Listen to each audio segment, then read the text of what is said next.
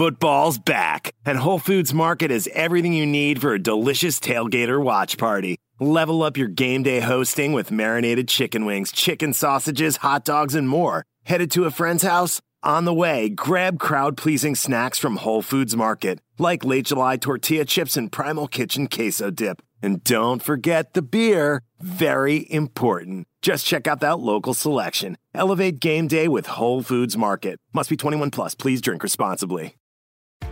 This episode is brought to you by Columbia Sportswear. It's snowing again, and that wind chill is killer. But you're not worried about that because you shop the Omni Heat Infinity Collection. It's warmth perfected with tiny gold dots that reflect your body heat inside and protect you from the cold outside. No snow or chilly temps can stop you now. Go out anyway. Shop the Omni Heat Infinity Collection now at Columbia.com slash infinity. That's out. Oh, He's he got- dropped oh, it. He dropped it. I don't believe it. That's unbelievable. He was throwing it up. He thought he had it. It was a little lollipop. And the man who did so well with the bat has taken his eye off the ball, and the ball has just r- dribbled out of his fingers. He was about to throw it up. I hate grade cricket. The Grade Cricketer is a Twitter stream. It's about playing cricket at the grade level. It's a tough, mean, dirty, dirty business being a great cricketer. A lot of cricketers, you know, that's all they know. They've done it since they're 10 and they have a deep seated fear of change. The great cricket is all about being the most alpha version of yourself as possible at all costs and at all times. I don't bat or bowl. I just feel the gully, count the number of dot balls in a row, sledge 15 year olds, make me feel better about myself. Thanks, champ. Oh, no, you called me champ.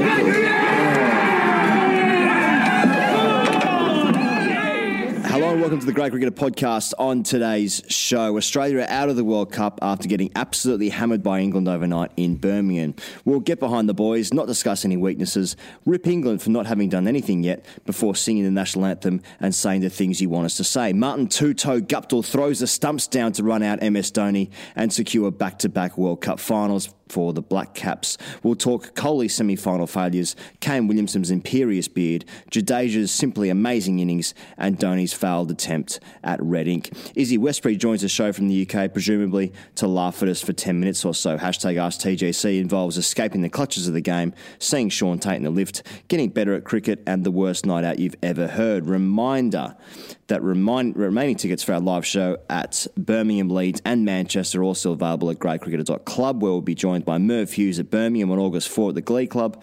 Uh, Tim Bresnan joins Sam, Dave, and I on stage in Leeds at the Wardrobe in August 6 and Manchester at Downs on August 7. The very last London tickets for August 12 at Leicester Square Theatre, all at greatcricketer.club. My name is Ian Higgins and I'm joined by Dave Edwards in Sydney and Sam Perry in Melbourne.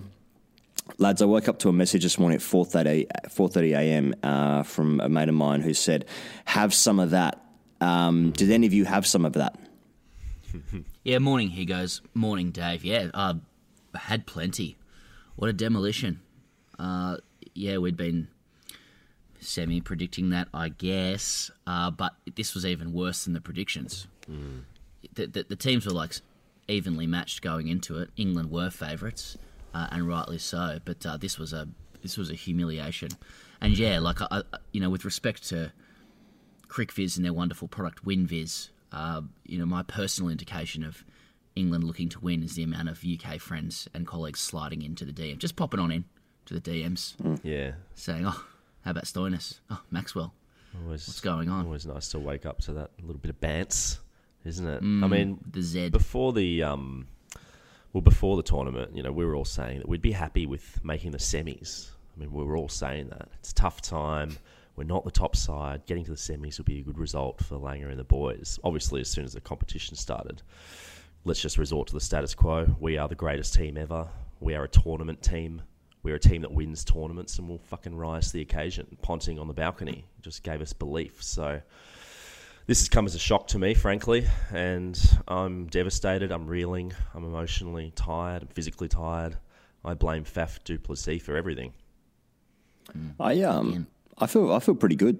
Feel pretty good this morning. Um, oh, there's no doubt that you know, from a commercial imperative, this is wonderful for the Grade Cricketer ahead of our UK tour. yeah, yeah. I mean, realistically, we'll look back on this in six months' time. We'll think making the semi final was a decent result. uh, like that's like Australia have gone into the World Cup semi final um, not knowing what the best team is. There's so much talk about like, oh, it was good that we got we got uh, we got Smith at three. Um, yeah, look, you know, Stoinis, yeah, hasn't played well for a year. You know, Maxwell doesn't look like he's going to do anything. You know, we've got a couple of good players in the Australian A squad, but um, mm. you know, we've got Behrendorff in there with new ball, and uh, you know, Hazlewood's on the A tour as well. So you know, I think we just about piece it. It's a fucking World Cup semi final. You think Australia had like any right to beat England the best team in the world and has been for four years. It, ridiculous. I mean, like yes, we have a birthright. yes, birthright.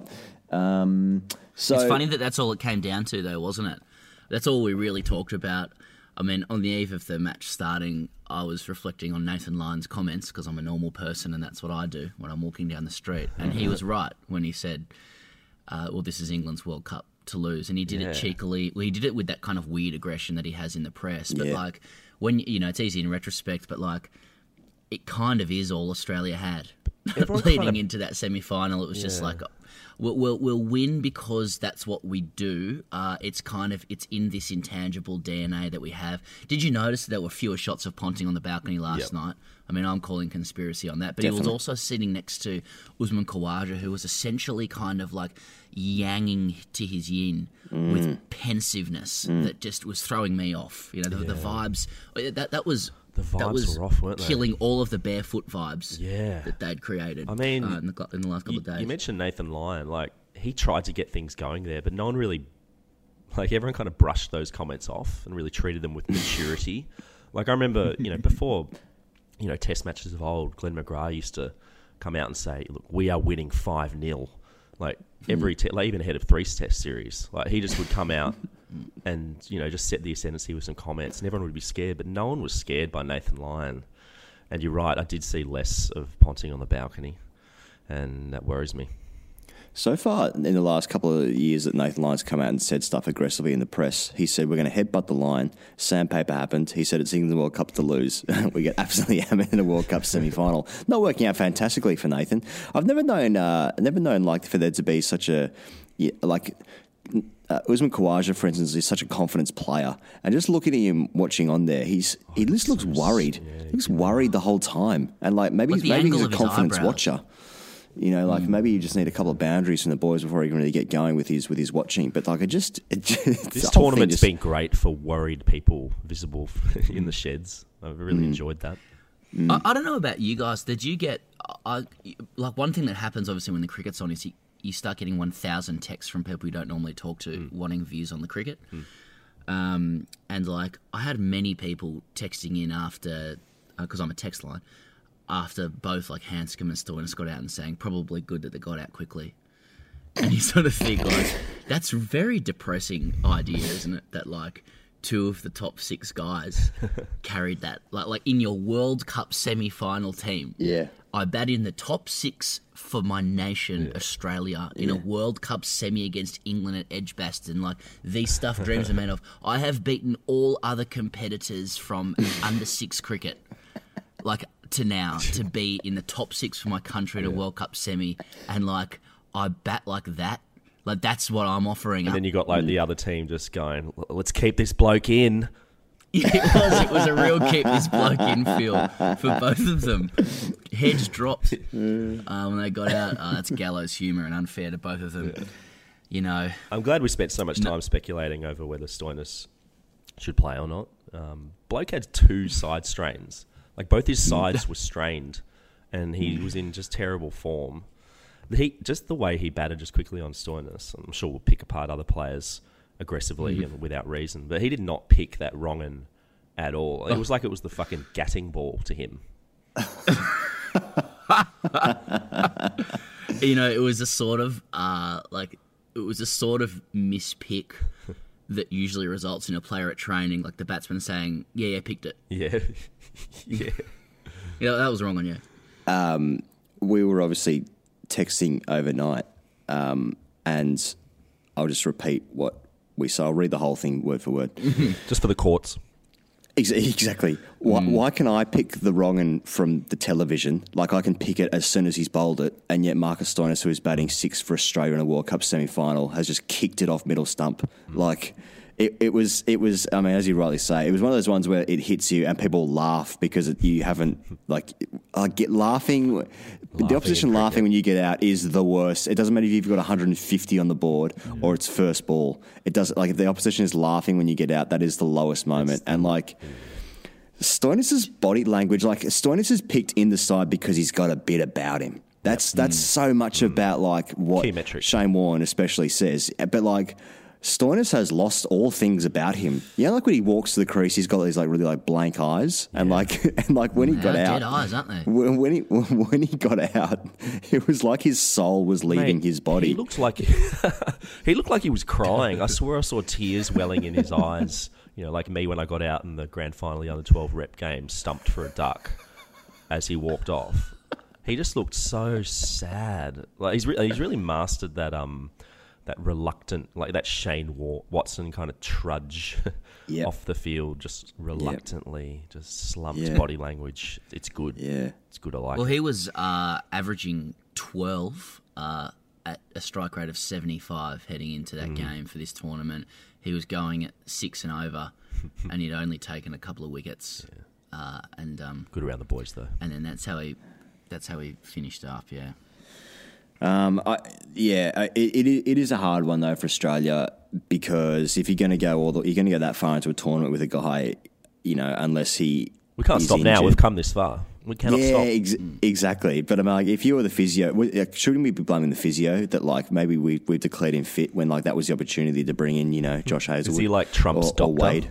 Yeah. This is the healthiest president I've ever seen. it's the stone, it's the oil, you know, it's the rig, it's the pipes. Yeah, and well, obviously in Australian society, the worst thing you can do is change your mind publicly. Oh, yeah, absolutely. And- Never and it is honestly the number one flip faux pas. So Um, okay, well, next, uh, I, I think we've already touched on how good Handscomb looked. Um, one of one of the better sixes you'll ever see. Um, I wonder with Glenn Maxwell, you know, uh, one of the biggest moments in his career was the reverse sweep, sweep that he played in in Asia when he was playing a Test match, and that was kind of like he was blacklisted for a number of years. I wonder if like this World Cup and his failure to deliver whilst teasing us the entire time might actually do damage in the long term because like.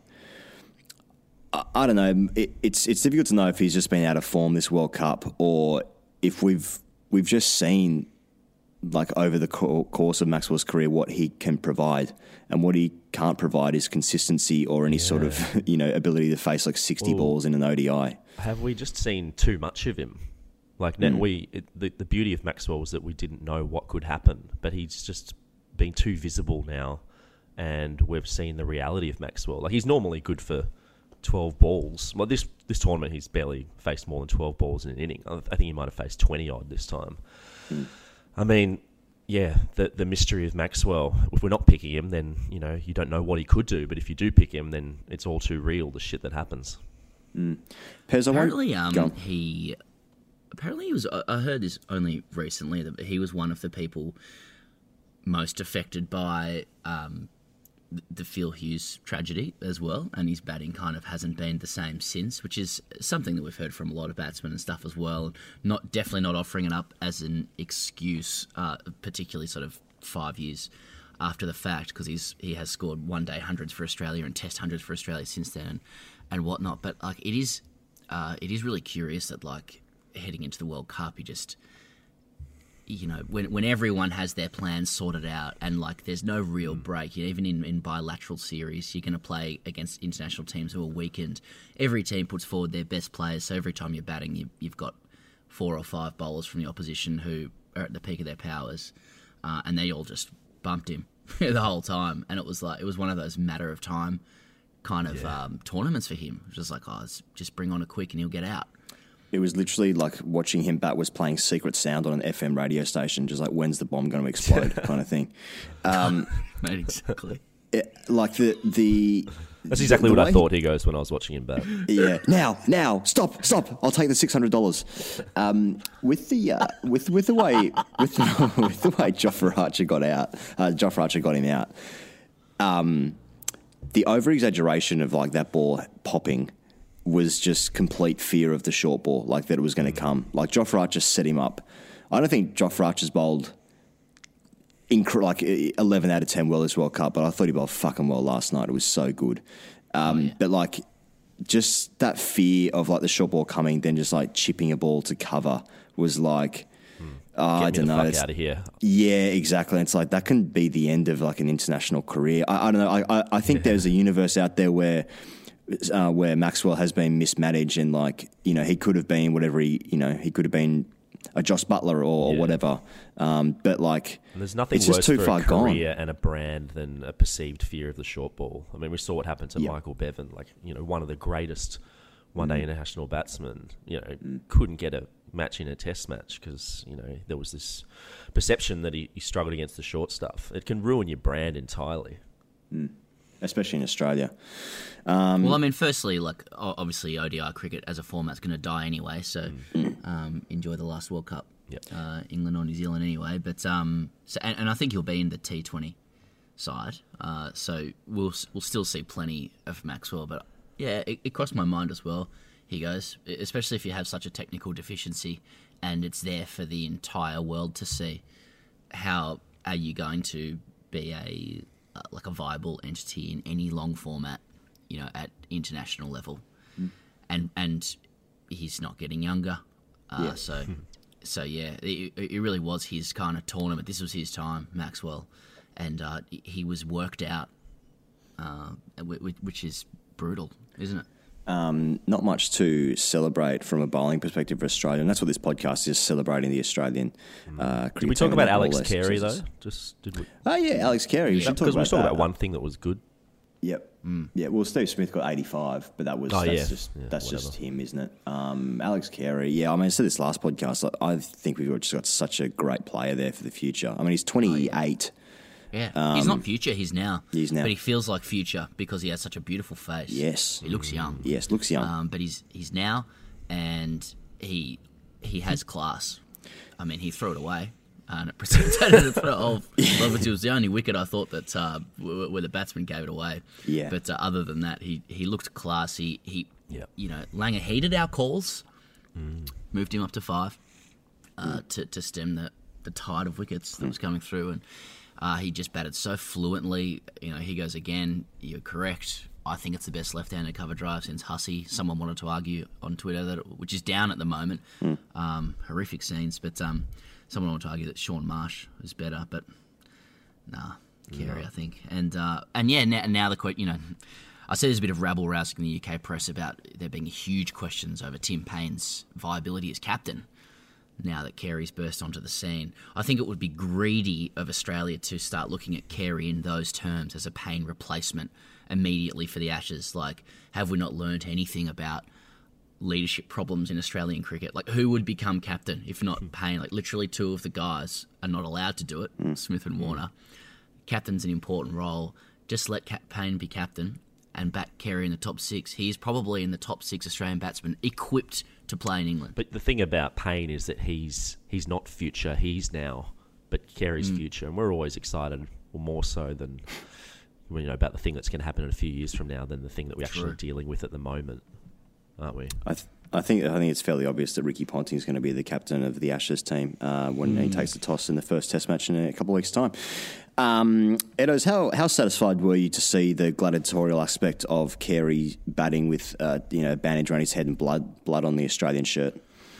Yeah, I mean it was it was a heroic image, wasn't it? I mean when the when Jofra Archer bowled that bumper, obviously chief concern was for his teeth.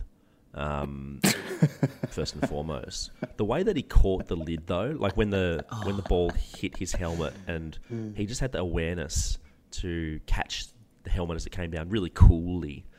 Um, fuck, it was nonchalant. It was nonchalant. Like he won. It was like it happens all the time. Yeah. Ah, fuck, my helmet. My helmet's gone. Ah, helmet's come off. I'm just catching that. it. It's been absolutely annoying when that happens. smashed in the chin Yeah. by Jofra Archer. Oh, quick, grab a helmet. That was amazing, wasn't it? And then yeah, they put that massive bandage around his head. I wasn't on Twitter at the time. I can only assume it was just teeming with memes about it. Um, you know, and then they kept like the blood on his shirt as well. I like that he didn't change the shirt; just Mm. kept the blood-stained one on. You know, is that all? You, is that all you guys have got? he played Mm. Aussie rules though, so you know he's Oh, tough. did he? So That's the code where you're not allowed to tackle below the knees or above the chest. You know that one?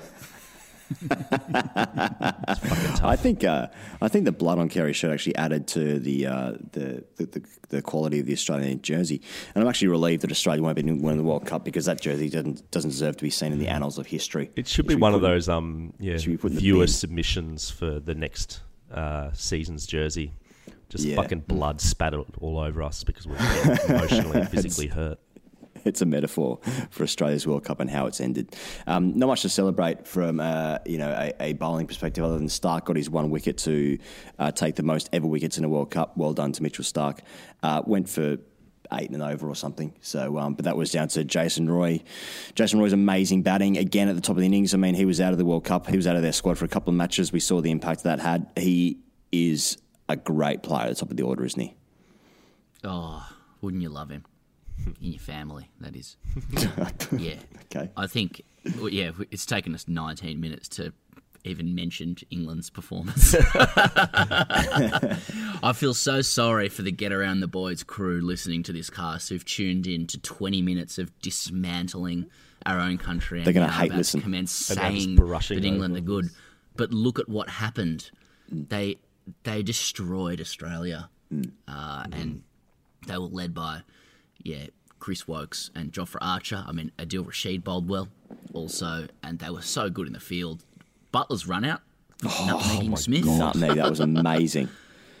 um, and then and then Jason Roy just continued on that party uh, at Edgbaston. He just he's clean. He hit Steve Smith for three th- three sixes in a row. Hmm. The third one uh, nearly went out of the ground.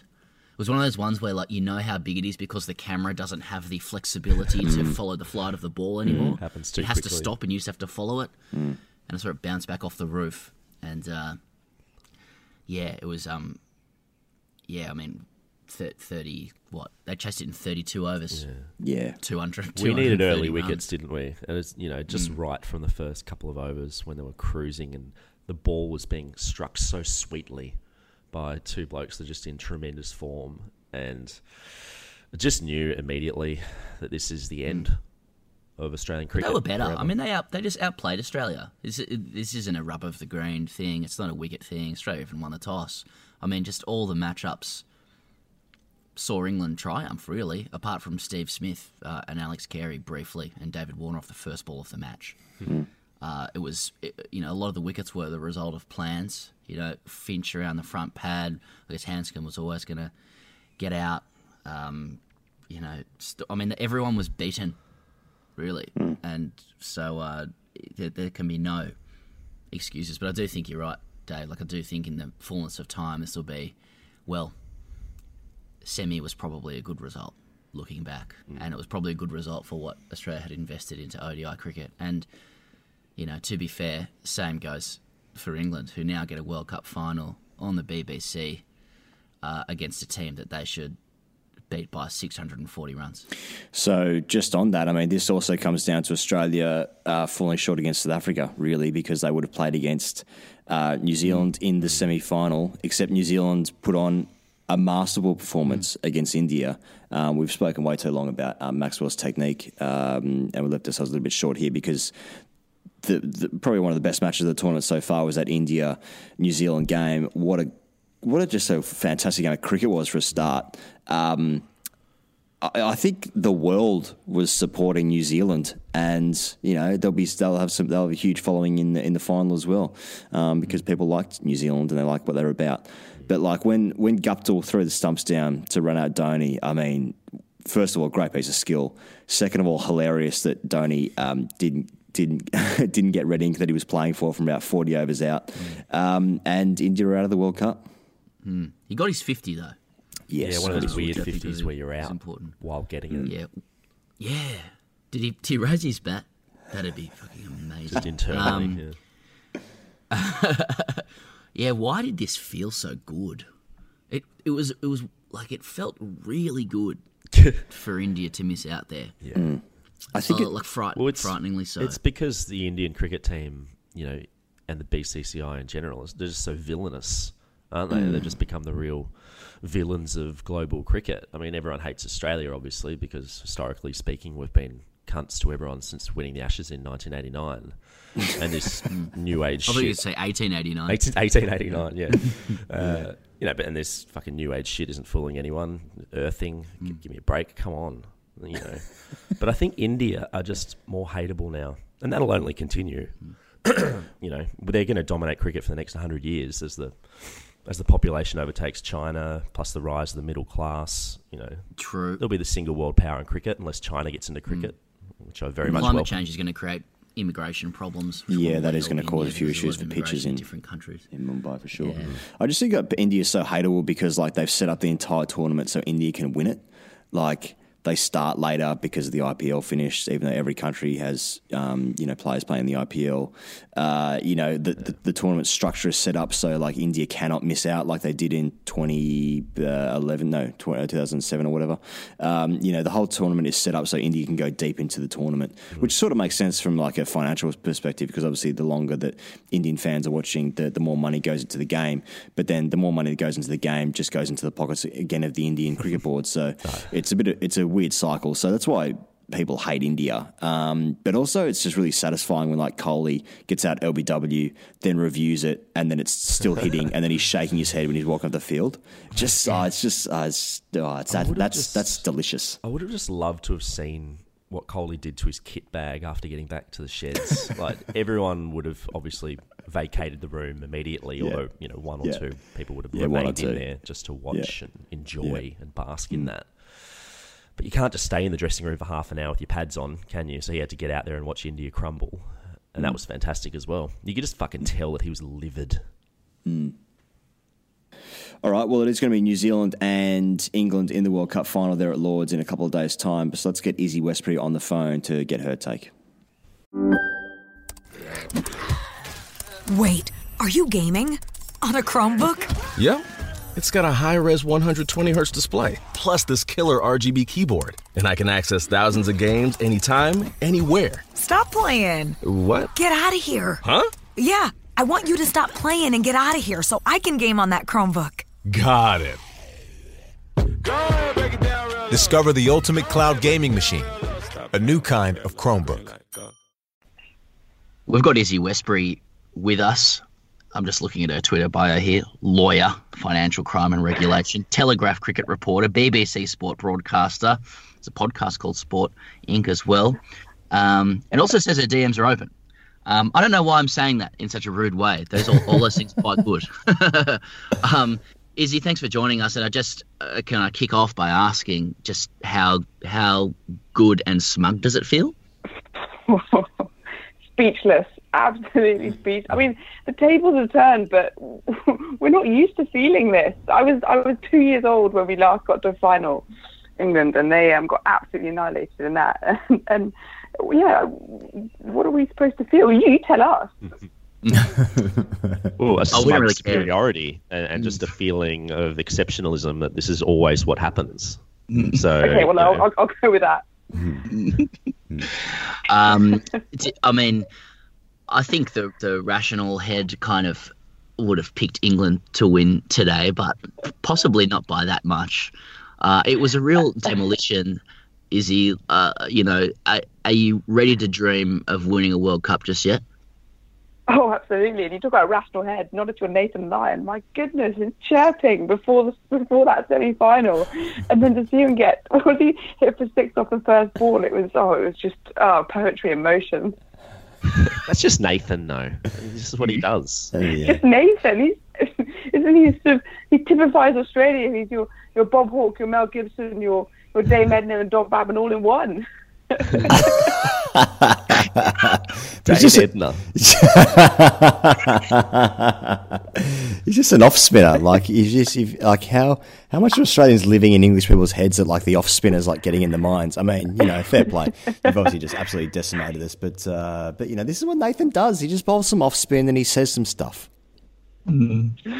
Yeah, back down now, boys. Just as you guys had the um, was that a loop of Mitch, loop of Mitchell Starc casting Stokes? I think we're going to have that loop of um, Josh Buttler nutmegging Steve Smith Oh, now yeah. just, uh, for eternity. Oh my god, that run out was, was it's just beautiful. I mean, how does that even work?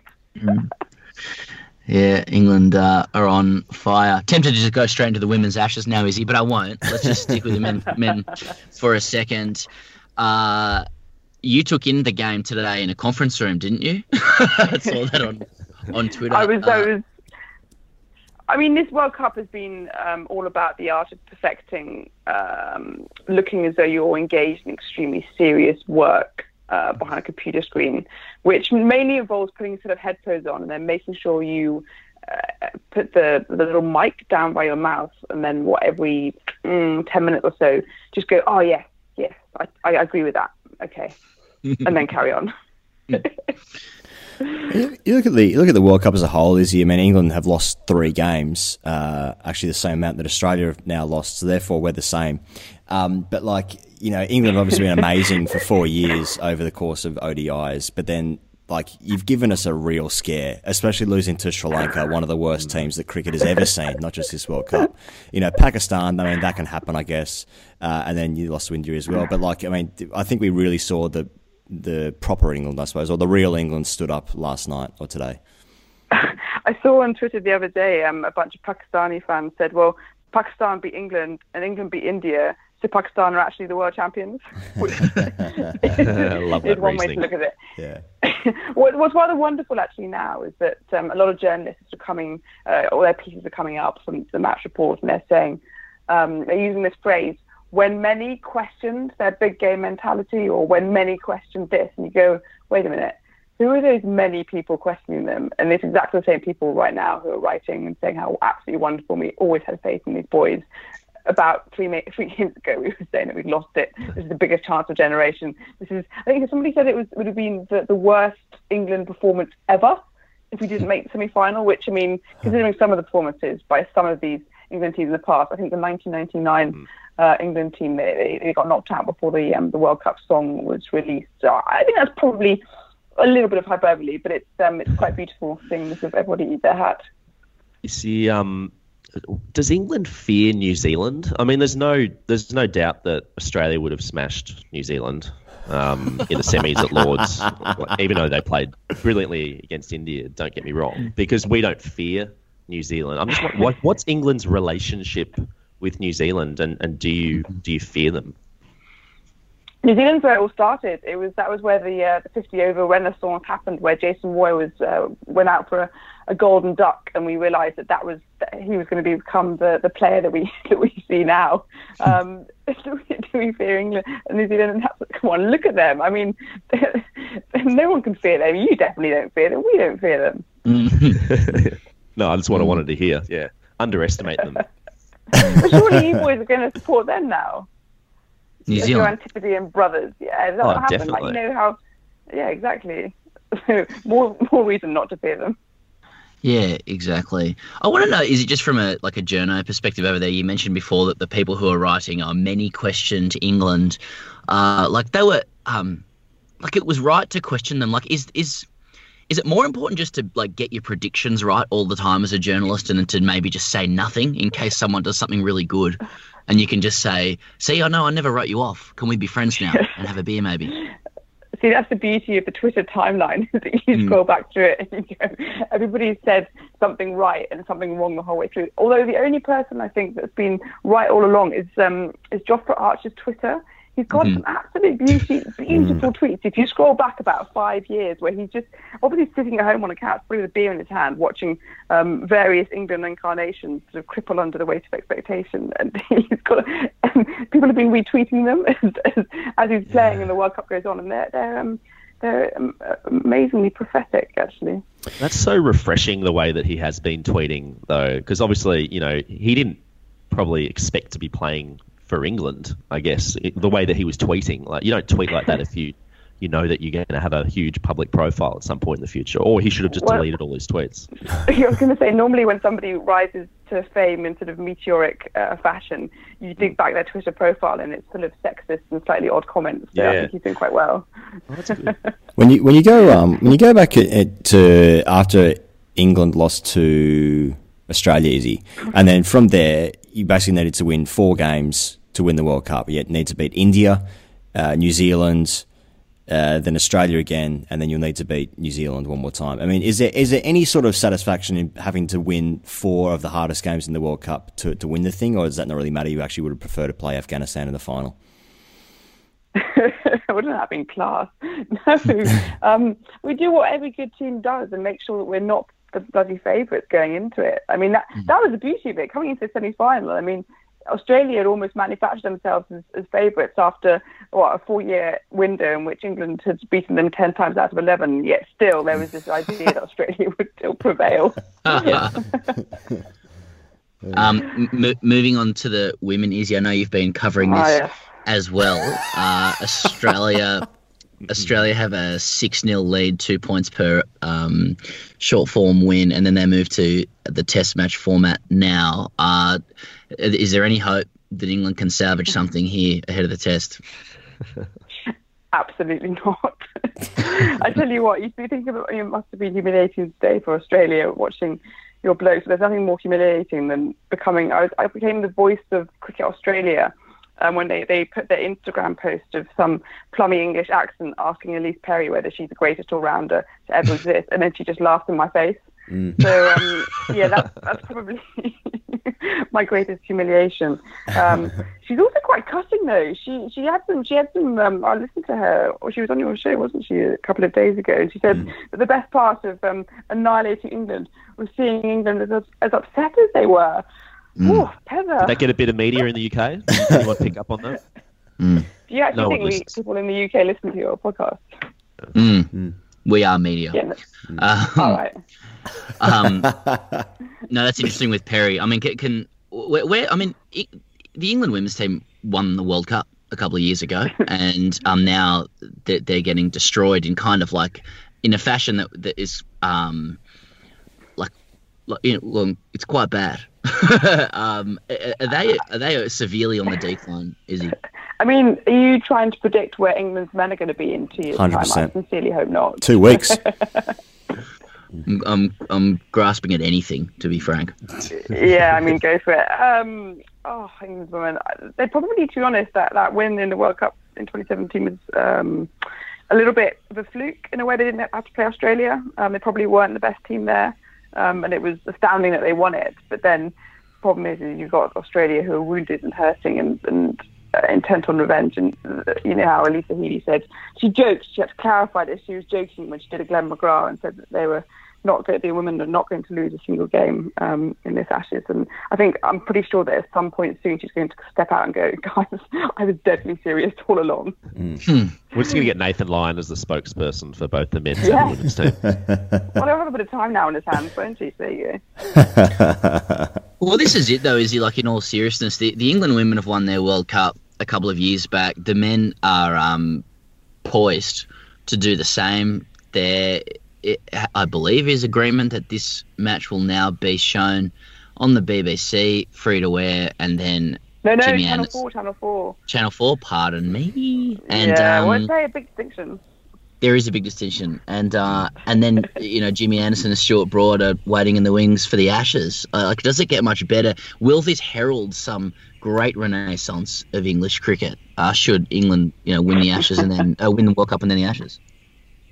I mean, this is just the start of the summer. If you looked at the Hollies stand at, um, Headingley today, it was absolutely rocking every time that, that I think Warner or um, or Smith touched the ball. Will it herald um, a revolution? I don't know. Um, I think I'm just set to pessimistic mode, having seen the disengagement with cricket around this country the, the last um, few months, and it's supposed to be the greatest, the greatest event um, ever. I think um, England women's football garnered about 12 million viewers in their semi-final loss. At the same time, that that I think England's cricket's men were getting about 550,000. So it's it's difficult to to really get teed up for this wave of beautiful cricket um, re-establishment in this country, especially when we're going to play a 16.4 ball, 16.4 over competition next year. But uh, we can, we, I think we have to be, we have to be optimistic. Let's, let's, let's do it.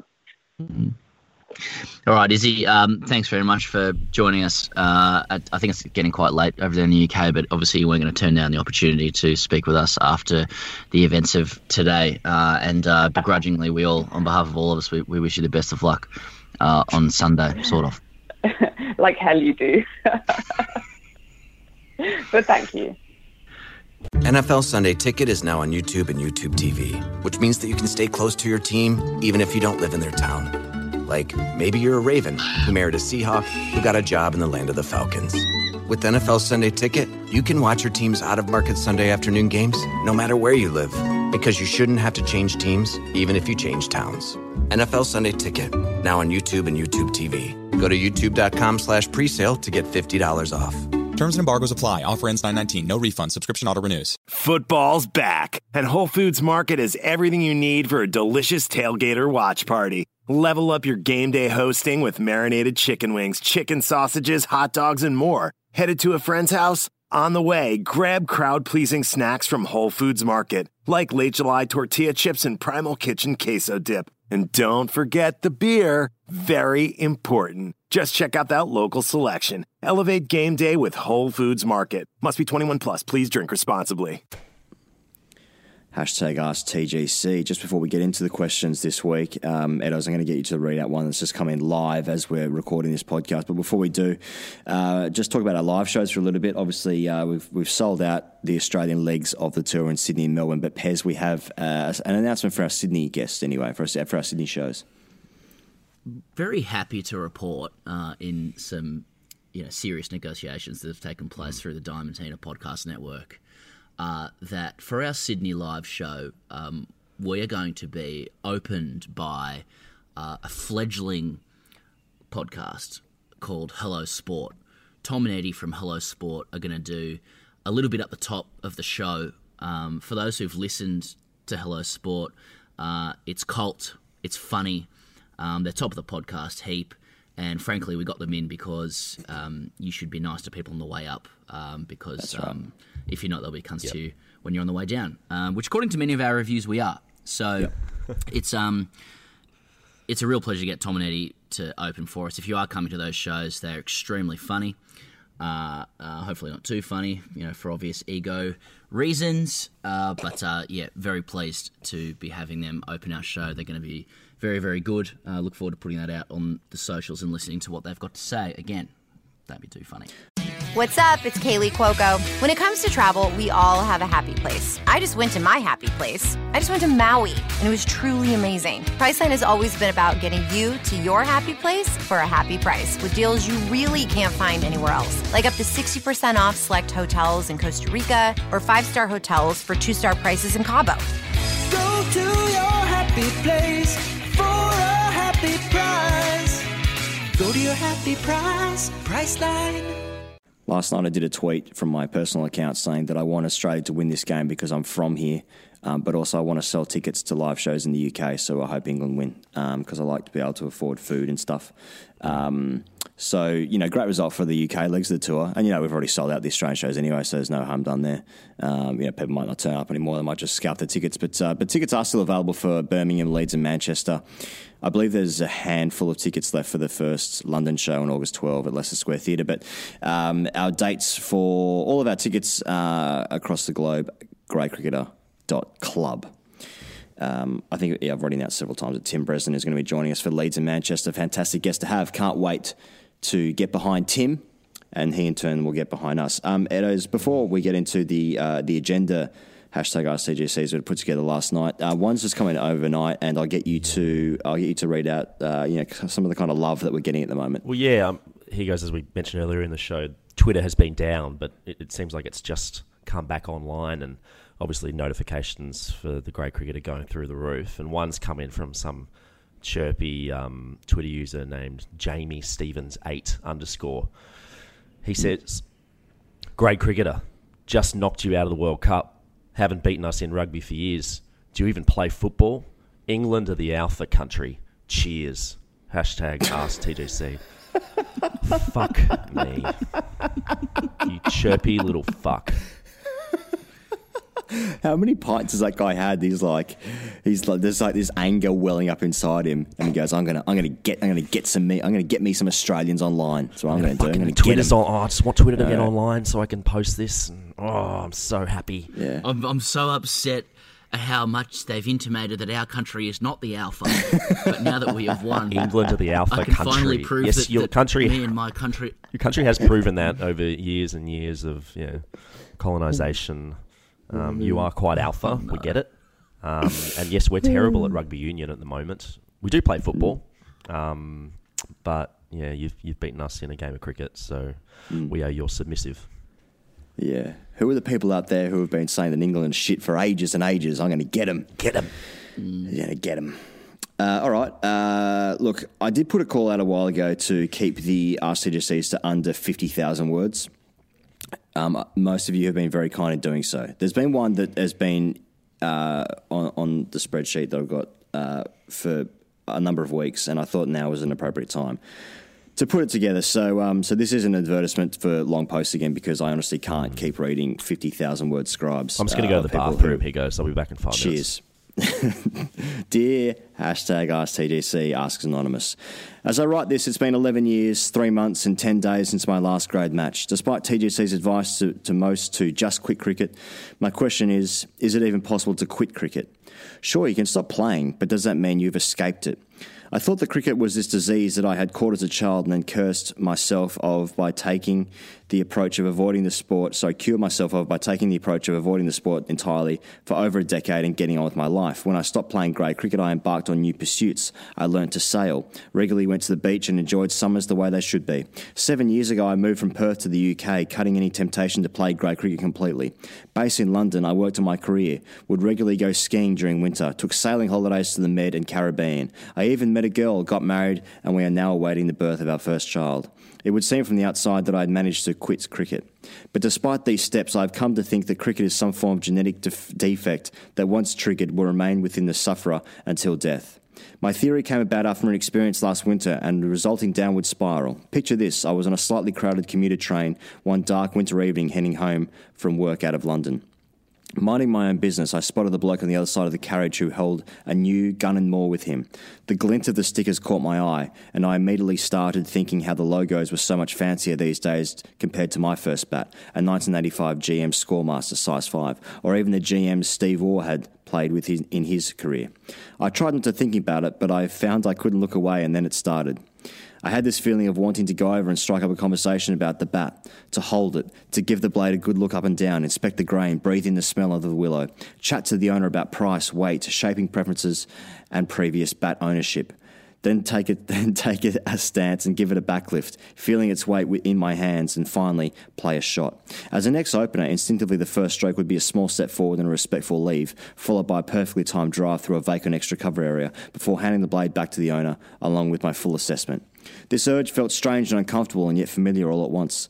The most worrying part was that this, this was not a daydream formed out of memories of days gone by, nor was it a muscle memory type reaction from hours on a bowling machine. It was a feeling that came from within my skeleton. It somehow felt like it was emanating from my bone marrow, an independent force trying to move its muscles and bones in my body and make my head towards the bat and reenact these cricketing rituals like a moth to a lamp. Fortunately, the bloke stood up and departed the train at the next stop before this feeling got uh, the better of me. Though this didn't stop me watching the bat in his hand as he walked down the platform for as far as I could see.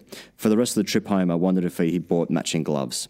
As I disembarked the train a few stops later, my heart sank and I realised that I could never banish the scar of cricket completely. From that point on, my interest started to increase. Of course, I'd subscribed to the TGC podcast, but then other cricket-related podcasts were being added to my playlist. My Instagram feed, my Instagram feed slowly started to fill up with cricket-related memes and accounts. I put the ICC Cricket World Cup app on my phone to follow the matches and the World Cup. And with the World Cup looming, I even signed up to Sky's dedicated cricket channel for the duration of the tournament, with the intent of remaining subscribed for the Ashes afterwards. I managed to, to secure tickets to the West Indies versus South Africa that match was washed out. And although I spent a whole day at the ground witnessing only 7.3 overs, it didn't upset me that that's just cricket. I now stream the matches live on my mobile phone at work and on my way home by a Sky Go app. And so far, I think I've watched significant portions of all matches. On the weekends, if not in front of the TV, I have the radio commentary streamed to the kitchen uh, as I complete other chores. I've even purchased a ticket to go and see Three Blokes with a Cricket podcast doing a live show in London in August. The more I watch The more cricket I watch, the more I want to watch, having taken such a long break from the sport. I have plenty to catch up on. I didn't watch any of the 2011 or 2015 World Cups, so highlights and documentaries about these tournaments uh, shown while matches are affected by rain are all new to me. I can't seem to get enough. After watching these recent matches, England, Sri Lanka, India, Afghanistan, New Zealand, West Indies, on the edge of my seat, with the hairs in the back of my neck on end, I feel I've fully relapsed into a sorry state of affairs, which I partly enjoy and partly hate. As a result, cricket has once again filled me with self disappointment. Having done a lot of hard work to cure myself of this disease, yet failing, I feel I've let myself down, which, like I would uh, when I would work hard while batting to get into the 30s, 23, and then give my wicket away to some part time dibbly dobbler bowler brought on the middle of the innings. Only this time, there is no one else around uh, who might have scored less than me that I can look down on to help me feel better about myself. Am I alone in this experience, or is this some sort of relapse common? Maybe you've had similar correspondence from other listeners. Can I ever rid myself of this thing called cricket? What does a great cricketer think? A curable disease or debilitating disorder only escapable by death? Can you ever really quit cricket? Regards, Anonymous. P.S. Looking forward to seeing the live show in London on the 13th as I ride this cricketing rush. Thoughts? Mm. I just missed it. Could you just reread? No. Um, Dave genuinely has gone to the bathroom. oh my god! It's a long question. Um, no, I'm back now. I'm here. Welcome back. Um, I don't know if you can ever rid yourself. I mean, look at this. This is look at like the state of me. I'm sitting in a car. Yep. At, I'm sitting in a car at six seventeen a.m. Yeah. Um, that literally the uh, the glove box door is open so a microphone can sit on it. Mm. Uh, it's pitch black outside in Melbourne. There's cold air coming through this car uh, while I look at some notes and, and, also questions from randoms I've never heard in my life. Just again, um, wondering about this game called cricket. Yeah. Uh, you know, we. It's. It, I. I don't think it will ever leave me. Um, personally speaking. Yeah. This might surprise yeah. you guys, but I don't actually watch much cricket. Um, I just watch Kayo Minis and then just base all my opinions on 12 minutes of clipped highlights and whatever Warney says on Twitter. But I find that like the less I watch, the more I enjoy my life. So to answer his question, well, yeah, death is the only option, obviously. But if, if death, if you don't want to die, then maybe just cut down a little bit on your your cricket consumption. Firstly, there's no, there's obviously no need to listen to any other cricket podcasts. Mm. I mean, mm. But do you still, even though that you opt for health reasons to not watch cricket, and that's a very rational thing to come to, do you still think that you love cricket, Dave, in any part of you? Yeah, I do. Yeah, it's weird. It's fucking weird. I, under like the the Kubler Ross model of the five stages of grief, I mean, Anonymous has mm. gone through all stages: denial, anger, bargaining, depression, acceptance, and hope. Like he's literally gone through the full gambit. He's come full circle. And now he's like, like hope has returned. He's in stage five of the Kubler Ross model. He's at state like hope is is there. He's like mm. he, he has got acceptance, and now there's hope that like. But he's, but he's not, hoping to also leave again. yeah. Those those stages will just continue to cycle around and round. Like he's not going to come out of it at the fifth stage, and you know, there's there's hope on the horizon. Yeah. He, he's just going to continue back around again. It's just never Yeah. ending. Okay, um, Rory Wilson writes in G'day, TGC. Uh, I hope this makes sense. At some point during the heady days of Australia's mid 2000s cricketing golden age, I was in my tweens and on a school holiday break, deep in cricket fandom as Australia dominated all comers. My dad had a business trip to Brisbane, and my mum decided her and I should accompany him. My parents chose a suitably upper middle class hotel somewhere on the banks of the Brisbane River. On the first day, my dad went off to his work engagement early and left mum and I to our own devices for the day. We started to go down for our all inclusive full English breakfast at a leisurely 8am, as you do. Going downstairs, we pressed the lift button, and as it arrived at our level, the doors parted to reveal an enormous hulk of a man, perspiring heavily and red faced. He had with him a very large cricket coffin which he took up which took up over half the space inside the lift. He was quite agitated, and as the doors opened, breathlessly exclaimed, Oh, thank God! It was Shaun Decent Gas Tait. I thought it was odd Shaun Tait was there, but my poorly formed teenage brain wrote it off as perhaps he was on a sightseeing trip and was hoping to get a decent gabinet in at some point, hence the coffin. As the lift descended, Shaun mentioned he'd been stuck in the lift for 45 minutes, unable to get out, and in fact, we had rescued him. I think he might have mentioned he was late for breakfast as well. Anyway, after a short lift down with Tatey, we arrived in the dining hall. This was the true shock. A veritable cornucopia of Australia's cricketing gods was there. Matthew Hayden was there, Justin Langer was there, Ricky Ponting was there, Jason Gillespie, Brett Lee, I think the rare spin unit MacGill and the local boy Andy Bichel too. Shaun Tait was obviously there, which all made sense now. We were staying in the same hotel as the Australian cricket team. Looking back, I suspect it might have been Tait's first call up, hence his nervousness at being late to his first team breakfast and consequently his high levels of perspiration. The team was sitting a few tables over from us. I mentioned to my mother that Shaun Tait was who he was, and that a big part of the Australian cricket team was sitting just a few metres away. As a very shy child and being intimidated by the presence of these demigods, I asked my mum if she could take me over to politely ask to meet the team and maybe get a few autographs or photo. I remember this as a very reasonable request to my mother. To my dismay, she flat out refused to even entertain the idea. She said that I'd have to do it myself and she wouldn't help me at all. So I sat a few metres away, paralysed by my tween shyness for a good 20 minutes, as the members of the team slowly filed out to the team bus. I assume you can imagine the levels of agony this would cause in a young boy's mind. So, three parts to this asked TGC.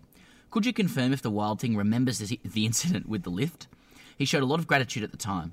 Subsequently, how much credit can I claim for his successful integration into the last side, uh, in, into the side, and his later 23 wickets at 20.3 in the 07 World Cup? Lastly, and noting this is outside your wheelhouse as a mummy issue rather than daddy issue, how angry should I be today, still with my mother as a now 28 year old? I still have feelings of deep disappointment that I've never brought up with her, that she was unwilling to help me live out what would have been an absolute seminal moment for my young self in meeting my heroes. It would have certainly eclipsed any of my cricketing achievements, that probably being that probably being my highest batting score of 41 for my high school third grade side. Thanks in advance for clearing this one up, lads. Rory. Well, yeah, he has every right to be extremely angry with his mother. That's insane that she didn't like. The, uh, maybe she didn't appreciate the missed opportunity there. I mean, like not only to just meet your cricketing heroes, but like that that team, like the names he reeled off there, including Andy Bichel, local hometown hero. I mean, that would have been a real strong handshake, I reckon. Andy Bichel. A lot of very vascular neck mm. as well. You never know what the mum was going through though, as well. Yeah, you never exactly. know. What she's Parenting's hard. You know, you've got a lot of things on mm. your mind. I've actually been mm. trapped in a lift twice over the past few months at my son's daycare centre with my 18 month old son in the lift with me. so I can feel for decent gas. It's fucking, it is a massive relief when someone finally comes and opens that door because the emergency call button doesn't do shit, just connects you to some someone in a call centre who can't, you know, do anything for you. You have to just wait for someone, some passerby mm. to use the lift. So, you know, sorry, this is just triggering that memory of helplessness. um, I mean, I, I, guess we literally have Shaun Tait's contact details. Are we going to reach out to him and ask him if he remembers the lift incident?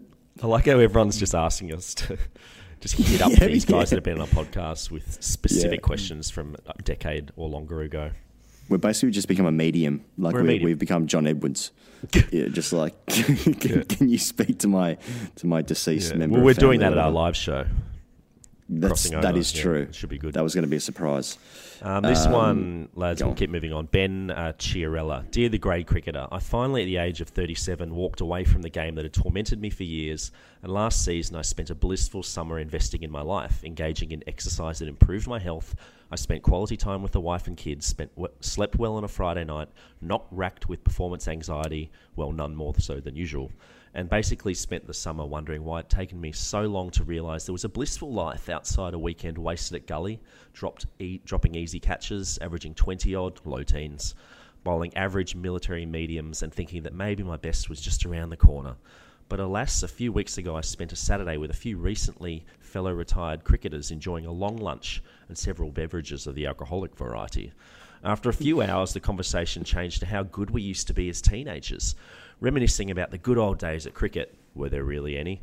And before I knew it, I'd signed Beer Coaster contract and was talking about pre-season. What the fuck's that? And suddenly I'm going around again, and somewhere deep inside, I actually think this season might be different. So my questions are: one, is there any chance my 12-month hiatus has resulted in me being good at cricket? Two, if no, is a beer coaster contract legally binding? Three, if yes, can I have some gloves? Yours truly, Ben. Going to use my legal brain here, uh, Ben, and um, you know, formulation of a contract, several elements of a contract, offer acceptance, um, intention to create a legal relationship, consideration, uh, capacity, uh, mutual consent, legality, and then writing. Um, there's so there's an offer. There's there's been acceptance of that offer. I believe there is an intention to create a legal relationship. The consideration, I'm not sure if there's consideration, that's usually money being involved in the contract. Uh, I don't know if you bought someone a beer or something to, to use that as consideration. Your capacity and confidence is something you might be able to get out of uh, because you were drinking at the time, so you could, you claimed that you weren't clear of mind at the time. There was mutual consent though, and it is written in writing. So uh, I'd be going under uh, your competence and capacity um, to get out of this because no, you're not going to be any better. Cricket's like one of the hardest sports to come back from. Like you, everyone's first preseason net makes you think that you might have actually like lost a lot of brain cells over the winter because you think like like this is actually a really hard sport to like to try and hit a ball like a little round red yeah. thing that gets propelled at you at a very quick pace to hit it with a wooden stick is actually quite hard when you haven't done it for ages. So 12 months off is not going to help you out here, Ben, uh, and you need to get out of that situation and contract as best you can. it just just reminds me of that um, tweet we did many years ago. Of, um, it's like a, a, photo of Homer Simpson, um, you know, at work, and he's reading a book and the caption by us is like, you know, me coming back at preseason, and the book's titled "Am I Disabled?" you do feel thinking, pretty um yeah shit when you're having that first net after a, a bit of time off, don't you? Yeah, yeah. Um, all right. Uh, look, there's there's another question here, but uh, I think we've we've expired uh, our extremely long questions for, for one day. So thank you very much for all those who are writing in. Uh, World Cup final in a couple of days to come. We'll be back for then.